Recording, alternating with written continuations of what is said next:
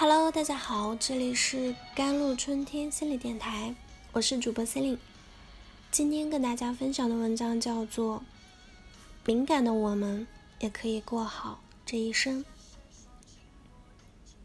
在我印象里，《红楼梦》里的一个典型人物林黛玉是一个悲情的人物，因为整本书里都可以找到很多细节，黛玉活得很累。而在黛玉旁边的人说话无比小心，看来也活得很累。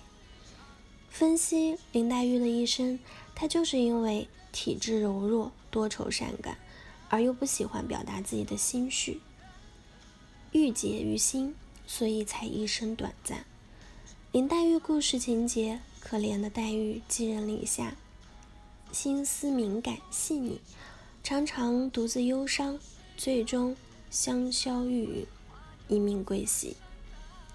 林黛玉的悲剧就在于没有正确的认识到自己的问题，丧己是人，把自己埋葬在这个社会里。显然，她一生是痛苦的一生。我知道现实中也有很多这样的人。古语说：“知人者智，自知者明。”了解这背后的东西，我们既能知人，也能知己。既不会伤人，也不会害己，与人与己都是一件值得了解的一件事情了。我从小身体不是太好，碰到一些事情心里惶惶，容易脸红心跳，手脚冰凉。我觉得自己就是敏感的一个人。回想自己的个性是怎么养成的，也是一件很有意思的事情。自己结婚后，我发现老婆好像也是一个敏感的主。经过近距离的细心观察，我把自己的感受写下来。敏感的特质经常被误认为缺点，而我觉得这是对敏感的误解。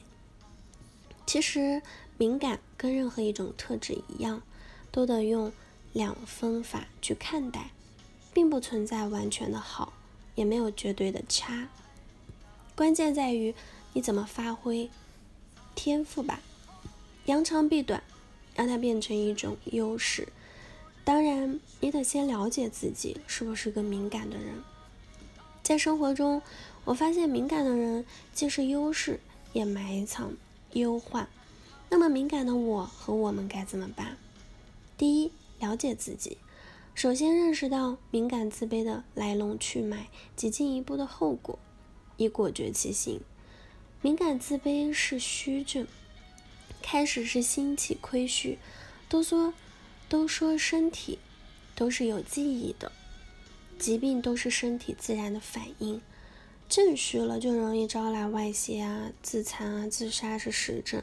就是那个邪，心亏久了，心气没了，太阳灭了，就会去做个了断。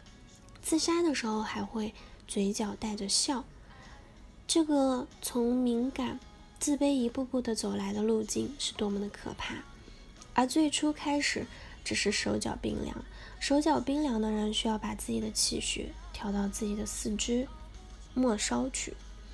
我们不值得耗上不必要的气血去关注那些本就不是我们自己的东西。你追求的东西是你自己呕心沥血换来的，但愿每个人都能正确追求到自己想要的。二就是接受自己。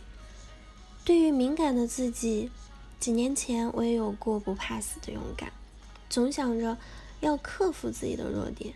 对于那些会引起不适的情境和人，也会选择迎难而上。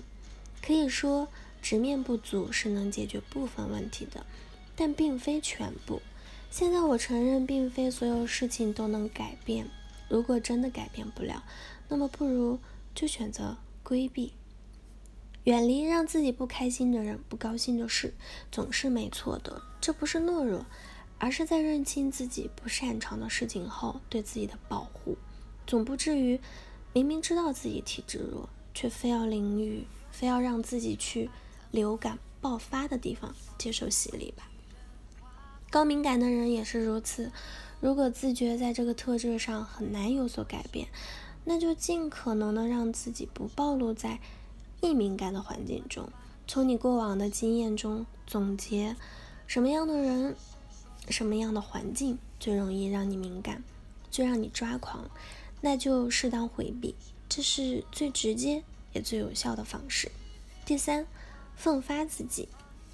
天造地设，性而为人。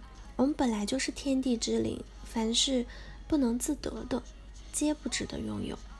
人得先有了自己，才能去拥有世界。即便拥有了世界，但是却不曾拥有自己，那世界存放在哪里呢？和自己又有什么关系呢？天之道，损有余而补不足；人之道则不然，损不足以奉有余。人与人之间，大多时候就是挣扎、倾轧和锦上添花。感到不公，是因为自己不足而遭人损；唯有自己有余了，才会不被人损。人们反而会真相的阿谀你。所以，永远不要哀叹命运不公，而是要刚健不息，成为强者，才能进而成为一个好人。好了，以上就是今天的节目内容了。咨询请加我的手机微信号：幺三八二二七幺八九九五，我是 c e l i n e 我们下一期节目再见。